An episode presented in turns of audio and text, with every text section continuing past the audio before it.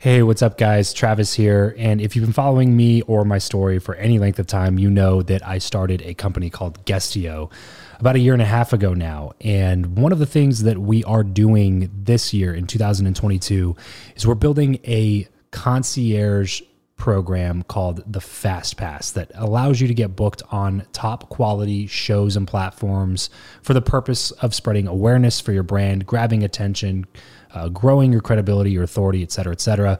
And so, if you are listening to this right now and you are a seven figure plus entrepreneur and you have a budget to bring in traffic, attention, credibility, authority to your brand, then this might be a really great program for you. Just head over to travischappell.com slash 10K. Why 10K? Because we guarantee in this program that you're going to be able to speak in front of 10,000 people within 90 days. Okay, 10,000 people within 90 days. Imagine getting on a stage in front of 10,000 people to share your message, your story. Well, that's exactly what we are doing inside of this program through virtual stages like podcasts or virtual events or YouTube channels or blogs you name it, we are working with it and we are trying to get you booked on those platforms. So travischappell.com slash 10x. There's a quick application there. And then right at the end of that application, it'll prompt you to set up a phone call where you'll jump on a call with me and we'll talk through whether or not you're a great fit for this program please act fast on this. Do not wait because we are only taking on one or two clients a week due to uh, constraints with our team and the limited supply of high quality shows and platforms that are out there in the market. So if that's you, and you're really wanting to explode your brand in 2022, head over to travischappell.com slash 10K, fill out the application, schedule a quick phone call, and you and I will chat really soon about whether or not this would be a great fit for you. Thanks, guys. Talk to you soon. Hey, this is Dave Cote, author of Winning Now, Winning Later. And if you want to learn how to connect with the best, you should be listening to the Build Your Network podcast with my good friend, Travis Chappell. Welcome to the show. I'm Travis Chappell, and I chat with some of the world's top business influencers, thought leaders, and entrepreneurs in order to crack the code of networking. I believe that who you know is more important than what you know, and that your relationships ultimately determine the person that you become. So if you want to learn the new way of connecting, if you want to fill your network with quality people and skyrocket your results, then you're in the right place because this is the Build Your Network podcast. Hey, what's going on, everybody? Welcome back to Build Your Network. Today, I'm sitting down with Dave Cote. Dave is currently the executive chairman of Vertiv Holdings. Formerly, he was the CEO of the industrial giant Honeywell. He grew Honeywell from a $20 billion market cap to $120 billion, earning the company a spot on the Forbes 100 list, and total share owner return rose to about 800%, which is two and a half times the S&P 500. Cote served as a Class B director to the Federal Reserve Bank of New York for about four years. And then in 2012 to 2013, he was a founding member of the Campaign to Fix Debt. He was also vice chair of the Business Roundtable in 2011 and chaired its Energy and Environment Committee. President Barack Obama named Cote to serve as co chairman of the U.S. India CEO Forum and on the Bipartisan National Commission on Fiscal Responsibility and Reform, also known as the Simpson Bowles Commission. Guys, this is going to be an amazing conversation with somebody who's been able to accomplish so many things in his career on a just super wide range of accomplishments. But first, really quickly, if you are a seven figure entrepreneur and you know that having a podcast would benefit your business in some way or another, whether it's for the credibility or the recognition or the authority or for creating evergreen content that consistently builds relationships with your ideal client, whatever it is, you're just not exactly sure how to start a podcast, but you know that it'll be beneficial. Have me and my team do it for you. Head over to travischappell.com slash make my podcast. There's a quick application there and we'll jump on a phone call to see if it'd be a good fit for me and my my team to build out a show for you so that you can focus on what you're good at, which is servicing your clients, and we can focus on what we're good at, which is building world-class podcasts. That's travischappell.com slash make my podcast. Dave, thank you so much for joining me on the show today. Can't wait to get into a conversation with you. Well, I'm uh, very glad to be here and hope I can live up to that billing. yes, sir. I have no doubt that you will. No doubt. Uh, before before we jump into some of the amazing accomplishments that you've been able to have in your career, Dave, I do want to build some context for those listening. And let's take it back, like all the way back. I'm talking 12, 13 year old Dave. Talk to me about what, what life was like for you family life, you know, school, sports, hobbies, activities. What was life like for 12 year old Dave Cote? Well, I grew up in a, I guess you'd call it like a, a French Canadian enclave in uh, New Hampshire. I was third generation I guess, American at that point, and I spoke French before I spoke English. So until I was three years old, I, I, I spoke no English. Hmm. My mom decided that uh, she'd looked around, and while we didn't have a lot of role models, she was able to see that the people in town who tended to do well uh, spoke English without a French accent. Hmm. French accent uh, could hold you back. And she didn't want any of her kids to run into the same situation. So we all went to public schools instead of the French Catholic school. Uh, they spoke no French to us from that point forward, and we had to learn English. As you might imagine, there weren't a lot of professional role models. I was the first in my family to graduate from high school. My dad had six months of high school, my mom had two days, and had a year of secretarial school so she could get a job. And as she often said, uh, she wishes that they'd have been able to provide more guidance overall professionally, but you know things seem to work out okay. The thing I would say is I got great values, I think, from both my parents. And I think they kind of ignore sometimes or don't recognize the significance of what they provided to all of us in the values they provided about, you know, you work hard, you take responsibility for yourself. It's your job to make sure you take care of your family when you have one. Mm. I mean, all those things that really kind of teach self reliance, independence, and responsibility. Sure. Which I think were invaluable. I mean, it really, really was helpful. There wasn't much money in the family, as you might expect. Eight of us in a six room house. Wow. And my dad, my dad was a mechanic. So life wasn't easy from a money standpoint, but my dad was a good provider and worked hard at doing that. And my mom could stretch a buck like nobody's business. and uh, she made a point of doing that. I remember all those years really well yeah. or fondly, I should say. Uh, I enjoyed uh, growing up with it. That French Canadian heritage was fun for me, still is, and uh, I enjoyed that. It kind of led though to because I didn't have a lot of role models in the community. I had a lot of ambition, but I had absolutely no direction. I had absolutely no idea where I wanted to go or what I wanted to do. So I was accepted at the University of New Hampshire and quit before I got there because I thought I hated school and thought this is just a waste of my time. I need to get started with my life. Did you go to school because of like familial pressures to go to school, or was it something that you kind of took on yourself as this is my way out of this type of income level or something? I'd say uh, from the time I was a kid, both my mom and dad, they used to tell all five of us, "You're going to go to college. Hmm. I don't care if you dig ditches afterwards, but you're going to go to college." So that was kind of instilled in us. Another one of the kind of values that was instilled from the beginning was that we all had to do that. I felt like it was what i was supposed to do so i applied. The only school i applied to i got accepted uh, but then i didn't go. I said nah i'm sick of school. Nothing i'm learning here is going to make a difference in my life. So i decided to work with my dad in the garage and be a mechanic. Found out i wasn't that good at it and my dad and i didn't get along well enough to be able to for that to work. So then I decided to be a carpenter's apprentice out in Michigan. I drove out there to be with an uncle. I found out I wasn't so good at that either. uh, decided that, okay, maybe I ought to just go into the service. So I enlisted in the Navy to be on a nuclear sub for six years. And the day before I was supposed to swear in, I, I remember calling the uh, Chief Began was his name and saying, What happens if I don't show up tomorrow and to swear in? And he said, you know, you've made a commitment, it's the federal government, et cetera, et cetera, and say kind of a early insight into ability to think independently. Right. Is I thought about it and said, all right, what I want to know is if I don't show up tomorrow, can you send the cops to my house? Right, right. Like I don't he, think you understood my question. Yeah. yeah. So he hesitated a moment and said, No, I can't do that. And I said, well, then I ain't a coming. yeah. so, uh, and uh, interestingly, I was supposed to swear in the week before, and he called me and said, You're the only one tomorrow. Would you mind if we did it next week when we'll have a group of you? And I said, Sure. If he hadn't done that, I'd mm. ended up spending six years in the crazy to think about. Yeah, and I would not have done well on a nuclear sub because as I got older, I realized I have a claustrophobia that that would have killed me. I wouldn't have been able to stand it.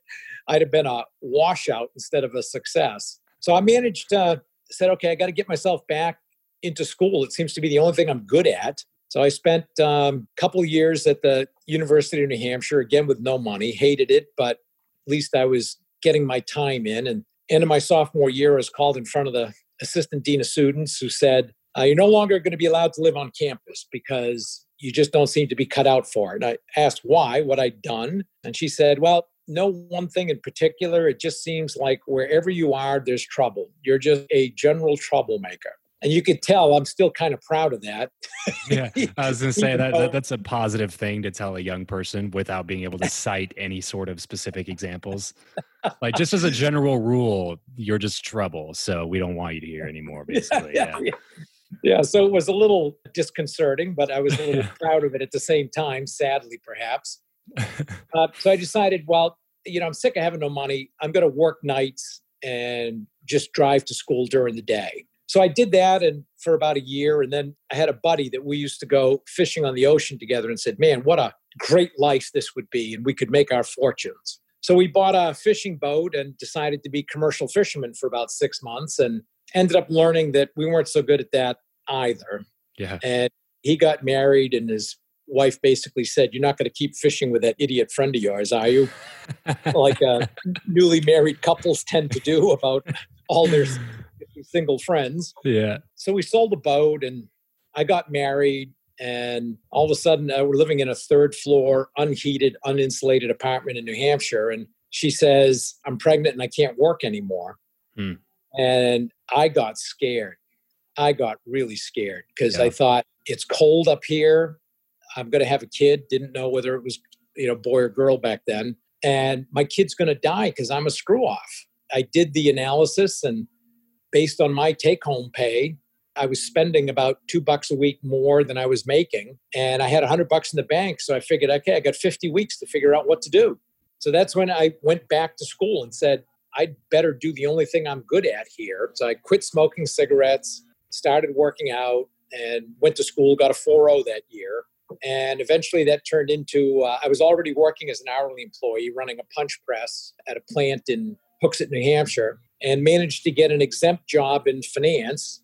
So I was finally a salaried employee and could wear a suit, but still money problems just nagged at me. And I hated every week trying to figure out which bills I could afford to pay and which I couldn't. Hmm. I promised myself that I was not going to live that way. I was going to find some way to do better. Yeah. And I just worked it. Uh, and then I ended up getting divorced, made my financial problems even worse. And that's when I, I really just buckled down to just doing a great job at work and ready to take on whatever the next job was if it paid more. Yeah, right, right. I just needed money at that point. And well, it all ended up working. And I always tell my oldest son that he's the reason I'm successful because he scared the bejesus out of me and uh, forced me to have an epiphany about what I wanted my life to be. This episode of the show is brought to you by Indeed. We are driven by the search for better. But when it comes to hiring, the best way to search for a candidate is not to search at all, it's to match and match with Indeed. If you need to hire, you need this platform, guys. I'm telling you, Indeed is your matching and hiring platform with over 350 million global monthly visitors, according to Indeed data, and a matching engine that helps you find quality candidates fast. Ditch the busy work and use Indeed for scheduling, screening, and messaging candidates so you can connect with those people even faster. And it doesn't just help you hire faster. In fact, 93% of employers agree that Indeed delivers the highest quality matches compared to other job sites, according to a recent Indeed survey. And look, guys, one of the things that I wish I would have used Indeed for is this matching service. You can search and search and search and search and search all day long, but to actually be presented with quality candidates like like like hiring a a recruiter for you that's presenting people that has actually done the work to vet them and uh, bring quality people in front of you that work by itself is uh, the fact that it's done by a software instead of like a team of high quality recruiters is is pretty insane. So they leverage over 140 million qualifications and preferences every single day, which is why Indeed's matching engine is the best one that you can use. It's constantly learning from your own preferences. So the more you use it, the better it gets at doing the job for you. Join more than 3.5 million businesses worldwide that use Indeed to hire talent fast. And listeners of this show will get a $75 sponsored job credit to get your jobs more visibility over at indeed.com slash Travis. Just go to indeed.com slash Travis right now and support this show by saying you heard about Indeed here on the podcast. Indeed.com slash Travis. Terms and conditions apply. If you need to hire, you need Indeed. How much time had passed from graduating high school until what you're talking about right now in the in the financial industry and getting a better job? Took six years before okay. I got that first exempt job. So so now you're mid twenties. Yeah, I was about to be 24. Okay, so I'm curious to hear your advice here, Dave. If somebody is maybe in that position right now, they're they just graduated high school, they're a young adult, maybe they're taking some some classes at a college or something like that.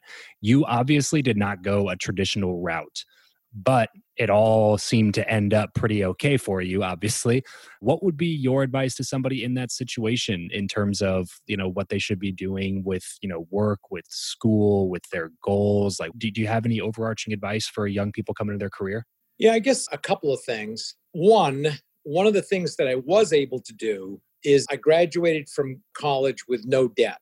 Hmm.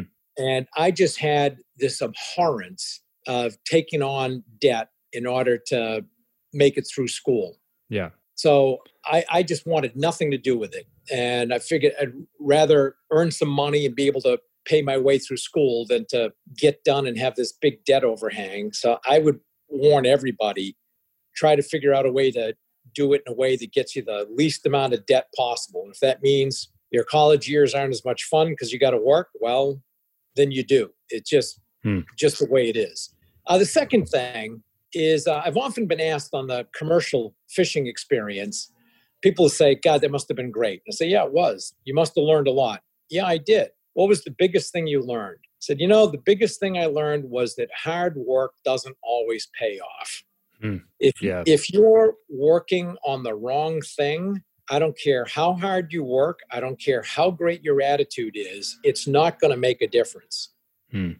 So if you find yourself working hard on something and keep looking at it and going, I don't see a results coming out of this, re-examine the path that you've chosen. And the way I used to describe it to people because one of my frustrations is when I hear stuff like altitude is limited by attitude. I say, well, yeah, kinda, but you got to have the right attitude. But if you don't have the aptitude for something, I don't care how good your attitude is, it's not going to make a difference. Mm. I could have really wanted to be a great carpenter. It doesn't matter. I just didn't have the aptitude for it. Yeah. I might want to beat Usain Bolt in the 100 meter dash. Right. I don't care how much I want it or how hard I work. When he's at the 100 meter mark, I'm going to still be at the 50. Right. It's not, not going to make a difference. So make sure whatever it is you decide to focus on is going to generate the results you're looking for. Yes, yeah, so you're very much somebody who believes in doubling and tripling down on your strengths rather than going out and trying to work on your weaknesses, you know, solely. If you're going to do one of those things, it's better to focus on the things that you have a natural inclination toward being better at rather than you know trying to do the 100 meter dash when you maybe don't have the aptitude to to compete in something like that right? Yeah you gotta you gotta have an aptitude for it and you know there's a lot of people say well you know just do what you love and everything will work out. And yeah i say okay that sounds nice but you know i loved commercial fishing. Yeah. i could have worked on it for 15 years and i still would have sucked at it. It, it would have never paid off. Yeah yeah some, so it, sometimes it's better just to keep the hobby as a hobby yeah. yeah. Do something that you're good at and that hopefully people will pay you for. Then you'll right. find your life's a lot easier. So let's talk about that then. So you're mid 20s, you get a job in finance. What happens next? What are the next steps for you? Well, this is where I got a lot of help from a, a boss at the time. He saw a capability in me. He didn't uh, talk about it a lot, but he really pushed me to do something called uh, GE's corporate audit staff, hmm. where it was really intense. You were working 80 to 100 hours a week. You'd only be home 60 days a year at the most, but you'd be traveling around the world just learning a lot. I didn't really want to do it. And quite honestly, I was a little bit afraid of it, wondering if I could do it or not. And he kept pushing me and saying, No, you need to do this. This will be a terrific experience for you.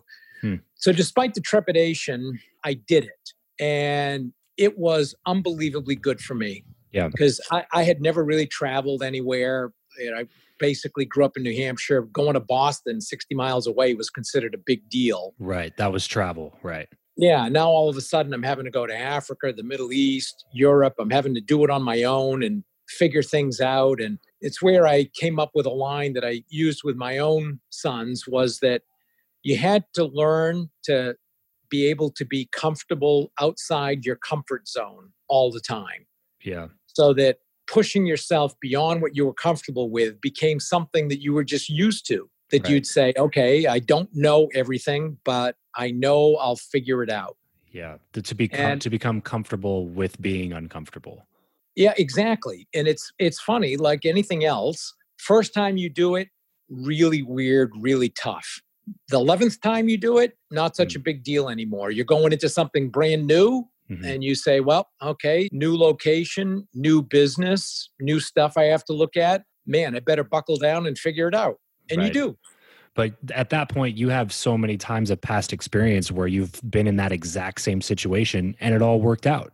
It's where that confidence and muscle starts getting really worked out, right? Is by putting yourself in those situations and remembering the last time that you did it and using that as something to just kind of use as comfort and confidence that you can do it again and then go find another uncomfortable situation and continue to push yourself beyond what you think is possible but knowing with that internal confidence that this is not something that I can't figure out given enough time considering the last few times I've come up against something like this, right? You are absolutely right because your first reaction as a human being is to panic a bit.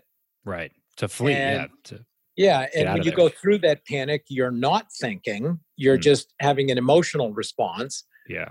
And it forces you to start to focus on the objective, more analytical, okay, I'm stuck here. I've only got myself to figure this out. Right.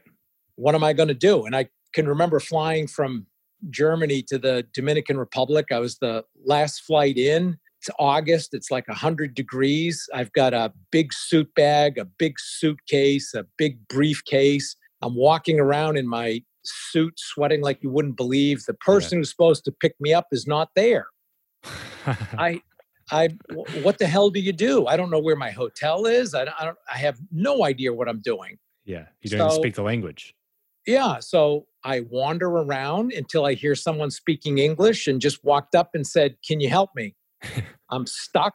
I need to get to a hotel. And fortunately, uh, they were nice enough. It was a group of people, Americans, and they said, uh, sure. Uh, you know, we've got this Volkswagen bus. There's no place to sit. And I said, that's fine. I'll sit on my luggage. And they let me cram into the Volkswagen bus. I sat on my luggage. They dropped me off at a hotel. Thank God there was an opening. And then the next day, I woke up refreshed and ready to go. Right. I don't know that I could have done that before. It just you figure it out. Right. Uh, that's one huge reason why I believe in travel too, is as a form of personal development. Because when you put yourself in uncomfortable situations like that, especially in different cultures, it really gives you a lot of empathy for a lot of different groups of people and other cultures that may exist even in our own backyard that a lot of times you have zero empathy for unless you get out and travel and go experience what it's like to be totally bewildered and uncomfortable and have culture shock in a completely brand new place. That by itself i think is a huge lesson for for a lot of people that may be listening to this. If you uh, haven't made it a point to go travel and see other cultures and other countries i think that it's highly beneficial and extremely conducive for your really self-help and personal development journey. Dave so let's talk let's talk a little bit about how specifically you ended up becoming the CEO of such a household name company like Honeywell. How does a kid that grew up in a poor environment with a lot of brothers and sisters, you know, the son of a mechanic, how, do you work your way to becoming the CEO of one of the, you know, largest, most well-known, most well-respected companies in the entire world, really? Well, I'd have to say I never had any aspirations to be a CEO of any kind. I guess until I was about 40 years old, because up until that point, I would just accept a promotion that was a bigger job and paid more. Hmm. The one thing I did do was I felt like, because uh, I was at that point, I was growing up, I'd come out of manufacturing, I was growing up in finance. And I said, geez, you know, I think I could be a general manager because, you know, a lot of the stuff I recommend from a finance standpoint they end up doing Hmm. how tough is it to take the next step and actually try it i was strongly discouraged from doing that Interesting. finance folks yeah finance folks said no stay in finance friends said no you're good at finance stay there the hr community was pretty much lined up against me doing something like that and said no you, you need to stay in finance my wife at the time wasn't exactly the most supportive of doing something like that Hmm. and it was one of those things where i had to kind of think things through myself and i said okay if I'm 60 years old and I look back, am I going to be disappointed in myself that I didn't try to Mhm. find out whether I was capable or not? And it's the advice I give a lot of people nowadays because it worked for me.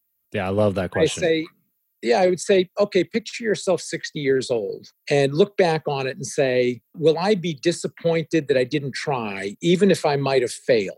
And you have to be willing to accept that you could fail because you never know, and everybody's different and circumstances are different, but you have to be willing to confront that question. And the answer is different for everybody because, you know, some people will say, I like it just where it is. Yeah, I think I'm capable of doing something else, but really, I'll feel more comfortable playing it safe that's fine. It's different strokes for different folks. I just knew that with me, it would bother me. I don't want to be 60 years old and wonder. I'm going to Yeah. want to know if I could do it or not. So pushed into general management, and I'd say I was successful in that uh, first big general management job. And I thought, gee, you know, I wonder if I could be the CEO of something at some point.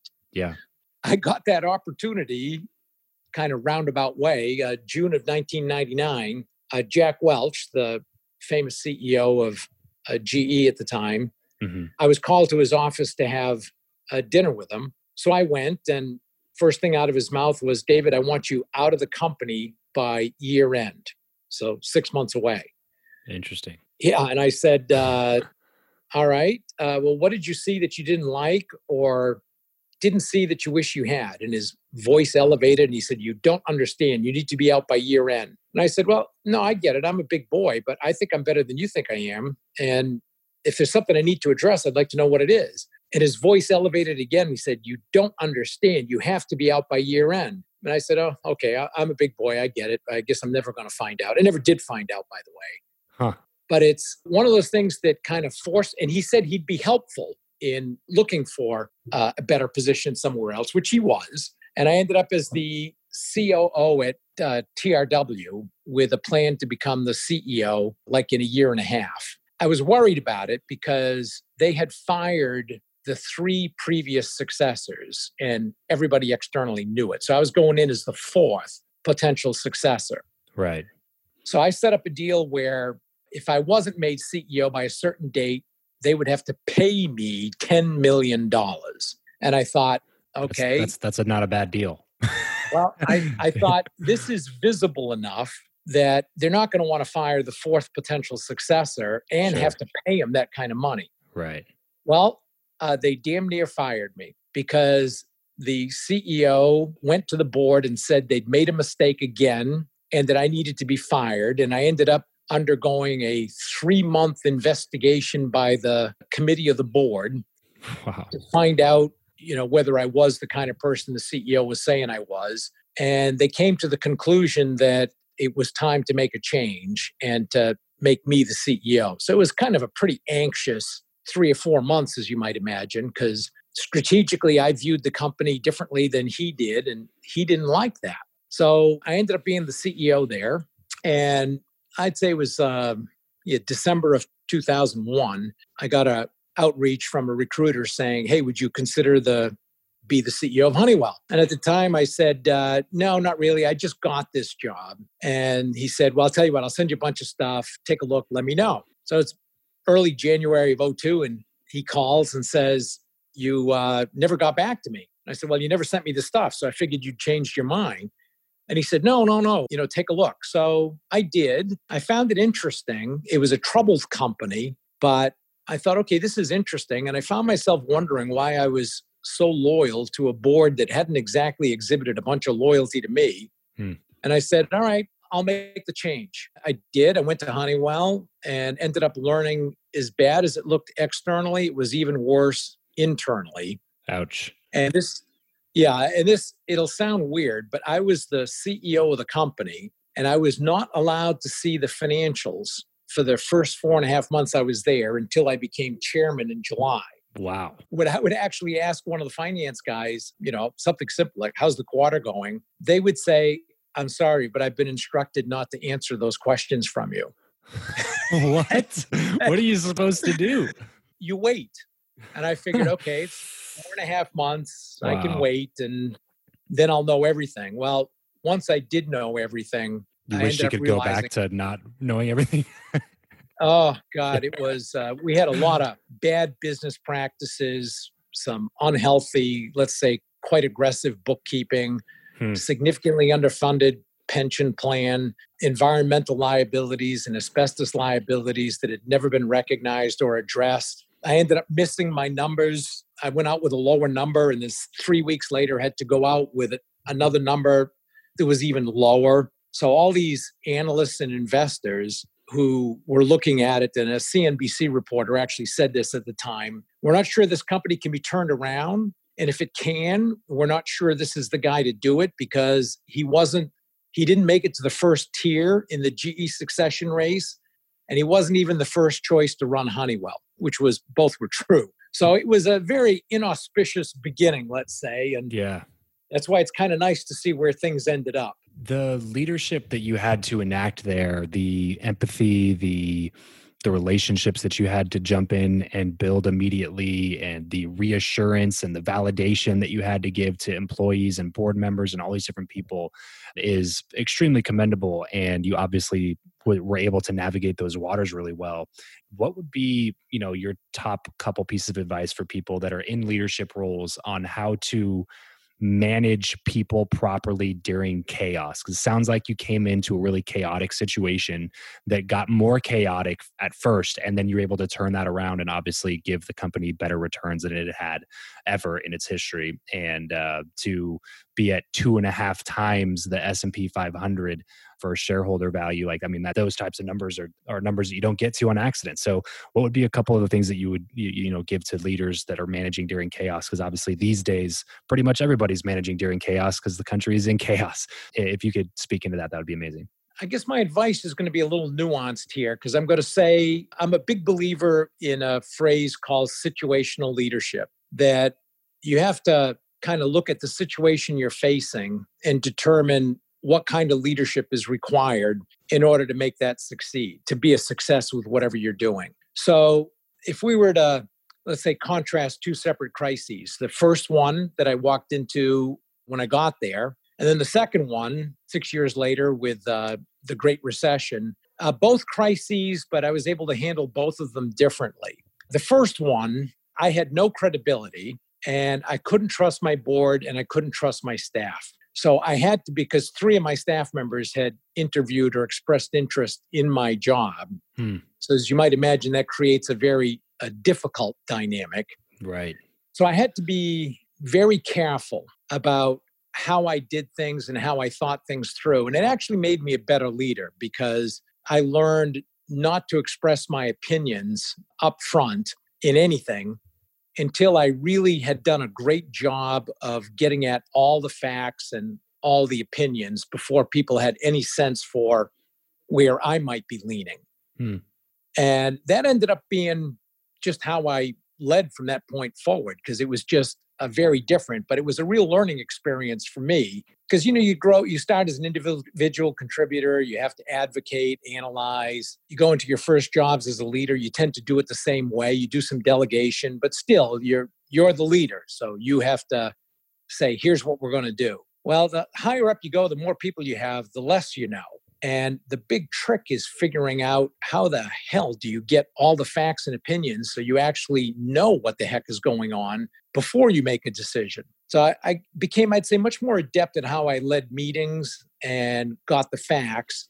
It also caused me to travel a lot to meet with customers, with salespeople, with plants, with town halls to get a better handle on the pulse of what was actually happening versus what I might be told you fast forward to the recession, a very different environment because now, as you might imagine, changed out several people. performance at that point. I had a lot of the trust of my, well, I would say complete trust of my board at, at that point. My staff had a tendency to want to trust me. It was just a same kind of leadership principles, but much easier to do because I'd established that kind of rapport and understanding. The thing I would say is whatever you do, make sure you walk the talk. Easy phrase, everybody uses it a lot, but man, there's a lot of truth to it. And it's one thing to communicate things and to talk about what's going to change, but you need to actually do it in a way that all your people, your staff, and all the way down, no matter how far, how big the organization is, they need to see you're actually acting that way. If you say stuff like, no more of these drive the short term, make the quarter, regardless of what that does for long term investment, if you say that stuff, but one of your people comes to you and says, Hey, boss, to make the quarter, you know, I really need to load this distributor or I need to make this accounting change so that I can book the income. And you sit there and go, Oh, okay, well, geez, you know, we got to make the quarter, so go ahead and do it. Or if they say, Gee, you know, I can make the year, but to do that, I can't do this new investment that we've agreed that we ought to do for the long term. If people see you waffling on stuff like that, Hmm. They're not going to believe in you. Yeah. You really do have to walk the talk. Man, that's amazing. So that may be more than you ever wanted. no, no, no. That's perfect. That's perfect. I, I do want to really quick. We just got like one or two minutes here. I want to get your quick take on some, some obviously some networking advice. We haven't really talked much about that, but during your story, we can obviously tell that that's been a huge part of your life is the relationships that you've had, and there's clearly been a couple people that have helped, you know, push you into certain opportunities, and maybe some mentors and things like that, and obviously some other people who are responsible for helping you get put into new opportunities. I know that it's a big part of of your life and even with you know president obama appointing you to the the things that he was appointing you to just being able to nurture and keep relationships like that uh, has to be a huge part of your you know plan for success so to speak. So this is the question that i ask everybody that comes on the show just to kind of get this conversation going and uh, and then obviously just answer these next couple questions just with in mind that we need to wrap up here in, for, in the next couple of minutes. But dave do you believe that who you know or what you know is more important and why? Well, I guess I'm going to start with what you know. You've got to be capable. And getting back to the whole aptitude thing we were talking about, you've got to be capable because right. if you know people, but you're not capable of stuff, you're going to find that their recommendations are pretty lukewarm. Right. And whoever is receiving the recommendation is going to know, okay, they're doing this to maintain a relationship, but that they I don't really have to do anything with it. You've got to be a performer. The way I've always talked about it is while you need to be a performer, it also needs to be visible. And performance and visibility are what lead to people supporting you and wanting to uh, help you out. So I, I, would lean more towards the what you know and performance. You, you gotta you gotta perform. You gotta deliver results, whatever it is you're doing. Yeah, totally. Yeah, definitely, definitely agree with that. Listen, Dave, I, maybe we should, maybe we can, you know, schedule a, a part two at some point because I want to get into a bunch of other things with you on on relationship building specifically. But before we sign off here, I do want to mention the book that you have coming out, "Winning Now, Winning Later." Can you kind of give us just the overarching principle that you want us to take away from that, and then where can we find a copy? Oh, sure. Well, you can uh, pre-order it already on Amazon, hard copy or audiobook, which I just finished doing a, a couple of weeks ago. Painful as it was, uh, I did I did do it because I was told the author doing it makes a difference. That's true. Uh, I guess a couple of yeah, I guess a couple of points. One is one of the things that's bothered me is all this discussion of short termism that you read about and it's like nobody does anything for the long term any longer and hmm. they all make it sound like it's mutually exclusive. You you are either short term or long term focused. And the way we ran honeywell was that success was about achieving two seemingly conflicting things at the same time. And as a bunch of examples do you want low inventory or good customer delivery? Do you want high margin rates and prices or do you want high volumes? Do you want empowerment so people closest to the action make quick decisions, or do you want good control so nothing bad happens? Mm. In every case, you want both. And the same is true when it comes to you, do you want good short term or good long term results? You have to accomplish both. And we take the book as an example using Honeywell to say, here's how you do it with a focus on things like uh, culture, banishing intellectual laziness. How do you focus on process? How do you do acquisitions? How do you get growth initiatives? How do you handle a recession? How do you handle a transition? All those things that say, how do you make sure you can accomplish both short term and long term? Yeah, I love the message of that book, and I totally agree that the overarching message across most content is that it that it is mutually exclusive. You're either a short term or long term thinker, but there is certainly nuance to that, and I appreciate you for bringing that up in this in this book. It's very much needed. So, if you're listening to this right now, you guys always know whenever we recommend a book here on the show, we always recommend to go pick it up right now so that you do not forget about it. And this is definitely one of those books that you're going to want to check out and pick up. So don't wait. Make sure to go grab a copy of Winning Now, Winning Later by Dave Cote. And I promise you that you will not regret doing that. Dave, thank you so much for coming on the show today. Had a fantastic time chatting with you and learning from you. Well, thank you, Travis. Appreciate that. I enjoyed it. Well, that's it for today's show. If you want more advanced networking strategies as well as an instant network upgrade, then consider partnering with my BYN Inner Circle Mastermind. There are already dozens of high quality entrepreneurs in the group. There's dozens of video lessons on networking, there's monthly calls, there's accountability crews, and more, all for the low investment of just 99 bucks a month. So head over to byninnercircle.com to jump in. That's byninnercircle.com. Thanks so much for joining us on today's show. We'll see you next time. Remember to leave every relationship better than you found it.